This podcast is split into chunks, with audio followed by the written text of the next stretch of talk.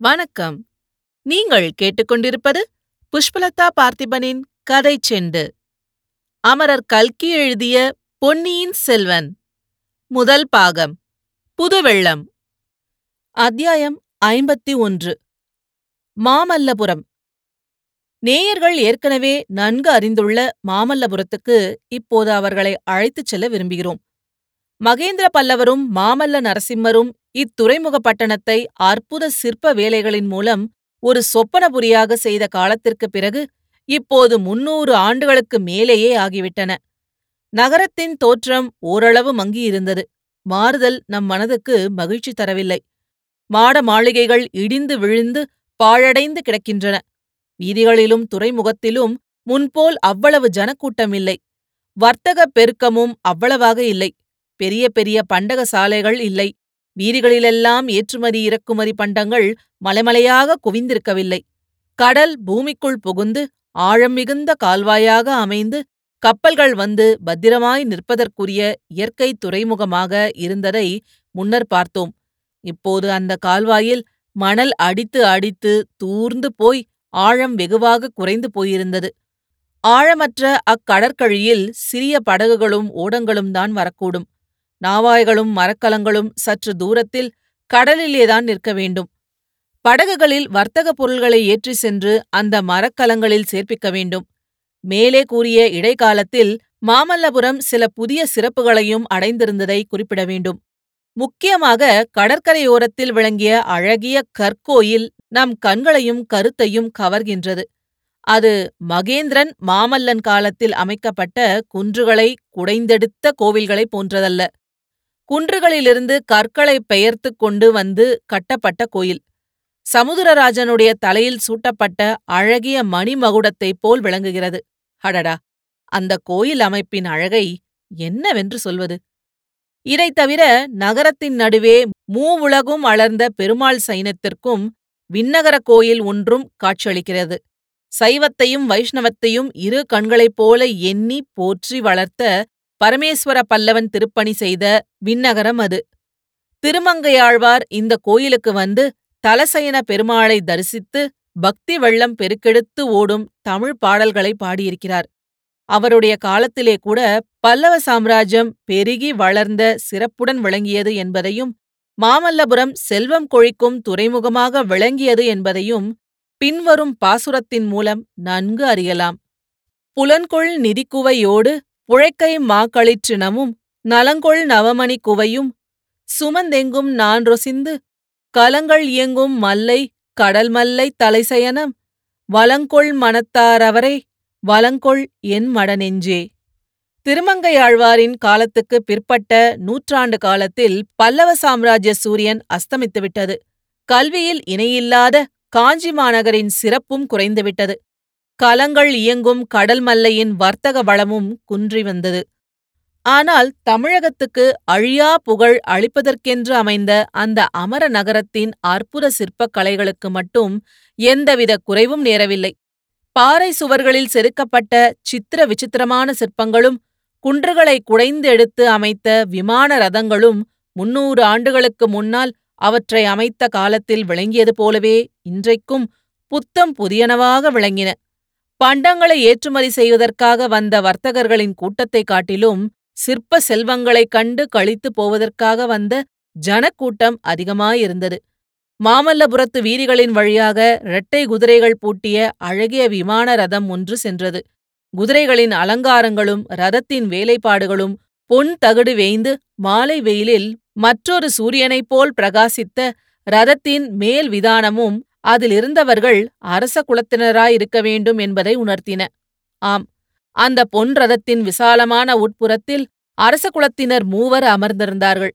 அவர்களில் ஒருவன்தான் வீராதி வீரனும் சுந்தர சோழரின் மூத்த குமாரனுமான ஆதித்த கரிகாலன்.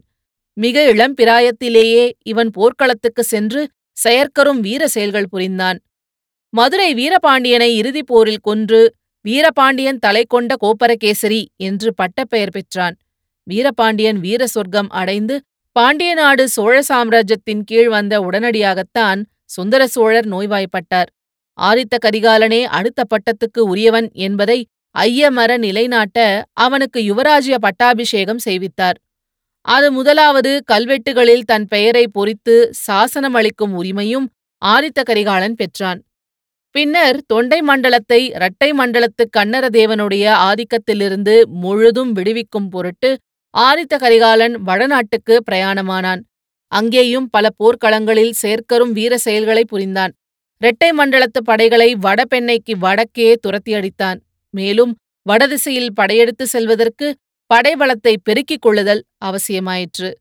ஆதலின் காஞ்சியில் வந்து தங்கி படை திரட்டவும் மற்றும் படையெடுப்புக்கு அவசியமான ஆயுத தளவாட சாமிக்கிரியைகளை திரட்டவும் தொடங்கினான். இந்த நிலையில் பழுவேட்டரையர்கள் அவனுடைய முயற்சிக்கு தடங்கல் செய்ய தொடங்கினார்கள்.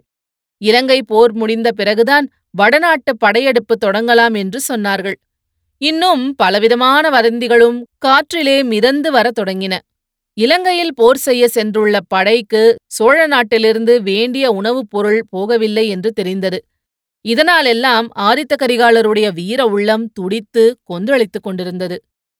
நமது கதை நடந்த காலத்துக்கு முன்னும் பின்னும் சுமார் முன்னூறு ஆண்டு காலத்தில் தமிழ் அன்னையின் திருவயிற்றில் இதிகாச காவியங்களில் நாம் படிக்கும் மகா வீரர்களையொத்த வீர புதல்வர்கள் தோன்றிக் கொண்டிருந்தார்கள். வீமனையும் அர்ஜுனனையும் பீஷ்மரையும் துரோணரையும் கடோத்கஜனையும் அபிமன்யுவையும் ஒத்த வீரர்கள் தமிழகத்தில் அவதரித்தார்கள். உலகம் வியக்கும்படியான தீர செயல்களை புரிந்தார்கள். போரில் அடைந்த ஒவ்வொரு வெற்றியும் இவர்களுடைய தோள்களுக்கு மேலும் வலி அளித்தன. வயது முதிர்ந்த கிழவர்கள் மலையை பெயர்ந்தெடுக்கும் வலிமை பெற்றிருந்தார்கள். பிராயமாகாத இளம் வாலிபர்கள் காற்றில் ஏறி சென்று வான முகட்டை அடைந்து விண்மீன்களை உதிர்க்கும் ஆற்றல் பெற்றிருந்தார்கள். இப்படிப்பட்ட வீரர்கள் இருவர் அச்சமயம் ஆதித்த கரிகாலன் ஏறி சென்ற ரதத்தில் அவனுடன் சம ஆசனத்தில் உட்கார்ந்திருந்தார்கள். இவர்களில் ஒருவர் திருக்கோவலூர் மலையமான். இவர் ஆண்ட மலையமாநாடு வழக்கத்தில் பெயர் சுருங்கி மலாடு என்றும் மிலாடு என்றும் வழங்கியது. ஆகையால் இவருக்கு மிலாடுடையார் என்ற பட்ட பெயர் ஏற்பட்டிருந்தது. சுந்தர சோழ சக்கரவர்த்தியின் இரண்டாவது பத்தினியாகிய வானமாதேவி இவருடைய செல்வத் திருமகள்தான். எனவே ஆதித்த கரிகாலனுடைய பாட்டனார் இவர். முதிர்ந்த பிராயத்திலும் நிறைந்த அறிவிலும் இவர் கௌரவர்களின் பாட்டனாரான பீஷ்மரை ஒத்திருந்தார். ஆதித்த கரிகாலன் இவரிடம் பெரும் பக்தி வைத்திருந்த போதிலும் இவருடைய புத்திமதி சில சமயம் அந்த வீர இளவரசனின் பொறுமையை சோதித்தது. ரதத்தில் இருந்தவர்களில் இன்னொருவன் பார்த்திபேந்திரன். இவன் பழைய பல்லவர் குலத்திலிருந்து கிளை வழி ஒன்றில் தோன்றியவன். ஆதித்த கரிகாலனை விட வயதில் சிறிதும் மூத்தவன். அரசுரிமை அற்றவனாதலால் போர்க்களத்தில் தன் ஆற்றலைக் காட்டி வீரப்புகழ் நிலைநாட்ட விரும்பினான். ஆதித்த கரிகாலனை சென்றடைந்தான். வீரபாண்டியனோடு நடத்திய போரில் ஆரித்த கரிகாலனுக்கு வலது கையைப் போல இருந்து உதவி புரிந்தான். இதனால் ஆரித்த கரிகாலனுடைய அந்தரங்க நட்புக்கு உரியவனானான். வீரபாண்டியன் விழுந்த நாளிலிருந்து இருவரும் இணைபிரியா தோழர்களானார்கள். இந்த மூவரும் ரதத்தில் சென்றபோது தஞ்சாவூரிலிருந்து பராபரியாக வந்த செய்திகளைப் பற்றியே பேசிக் கொண்டிருந்தார்கள். இந்த பழுவேட்டரையர்களின் அகம்பாவத்தை இனிமேல் என்னால் ஒரு கணமும் சகித்துக் கொண்டிருக்க முடியாது. நாளுக்கு நாள் அவர்கள் வரம்பு கடந்து போகிறார்கள். நான் அனுப்பிய தூதன் பேரில் ஒற்றன் என்ற குற்றம் சுமத்துவதற்கு இவர்களுக்கு எத்தனை அகந்தை இருக்க வேண்டும்? அவனை பிடித்துக் கொடுப்பவர்களுக்கு ஆயிரம் பொன் வெகுமதி கொடுப்பதாக பறையறிவித்தார்களாம்.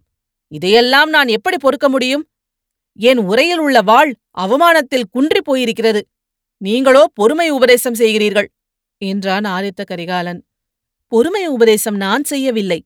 ஆனால் இந்த மாதிரி முக்கியமான காரியத்துக்கு வந்தியத்தேவனை அனுப்ப வேண்டாம் என்று மட்டும் அப்போதே சொன்னேன். அந்த பதற்றக்காரன் காரியத்தை கெடுத்து விடுவான் என்று எனக்கு தெரியும். வாளை வீசவும் வேலை எரியவும் மட்டும் தெரிந்திருந்தால் போதுமா? ராஜகாரியமாக தூது செல்கிறவனுக்கு புத்தி கூர்மை இருக்க வேண்டும் என்று கூறினான் பார்த்திபேந்திரன். இளவரசன் கரிகாலன் வந்தியத்தேவனிடம் காட்டிய அபிமானம் பார்த்திபேந்திரனுக்கு பிடிப்பதில்லை. எப்போதும் அவனைப் பற்றி ஏதாவது குறை சொல்லிக் கொண்டிருப்பான். அவன் செய்யும் எந்த காரியத்திலும் குற்றம் கண்டுபிடிப்பான். ஆகையால் இந்த சந்தர்ப்பத்திலும் அவ்வாறு குற்றம் சொன்னான். ஆரம்பித்து விட்டாயா உன் கதையை?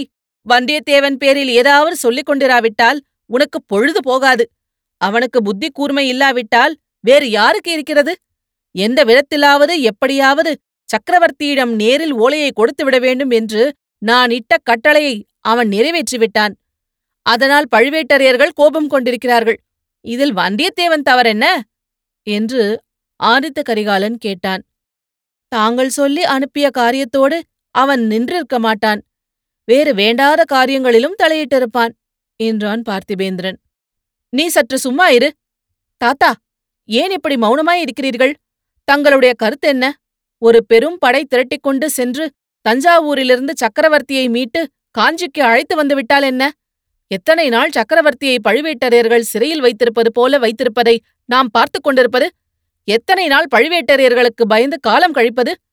என்று பொங்கினான் ஆதித்த கரிகாலன் தம் வாழ்நாளில் அறுபத்தாறு போர்க்களங்களைக் கண்டு அனுபவம் பெற்றவரான திருக்கோவலூர் மலையமான் மிலாடுடையார் மறுமொழி சொல்வதற்காக தொண்டையை கனைத்துக் கொண்டார். இதற்குள் எதிரே கடல் அலைகள் தெரியவும் முதலில் இந்த ரதத்திலிருந்து இறங்குவோம் தம்பி. வழக்கமான இடத்தில் போய் உட்கார்ந்து பேசுவோம். எனக்கு வயதாகிவிட்டதல்லவா? ஓடுகிற ரதத்தில் பேசுவது எளிதாக இல்லை என்றார். இத்துடன் இந்த அத்தியாயம் முடிவடைகிறது. மீண்டும் அடுத்த அத்தியாயத்தில் சந்திப்போம். இது போன்ற பல சுவாரஸ்யமான கதைகளை கேட்க கதை செண்டு சேனலை லைக் பண்ணுங்க கமெண்ட் பண்ணுங்க ஷேர் பண்ணுங்க. மறக்காம சப்ஸ்கிரைப் பண்ணாதவங்க சப்ஸ்கிரைப் பண்ணிடுங்க. நன்றி.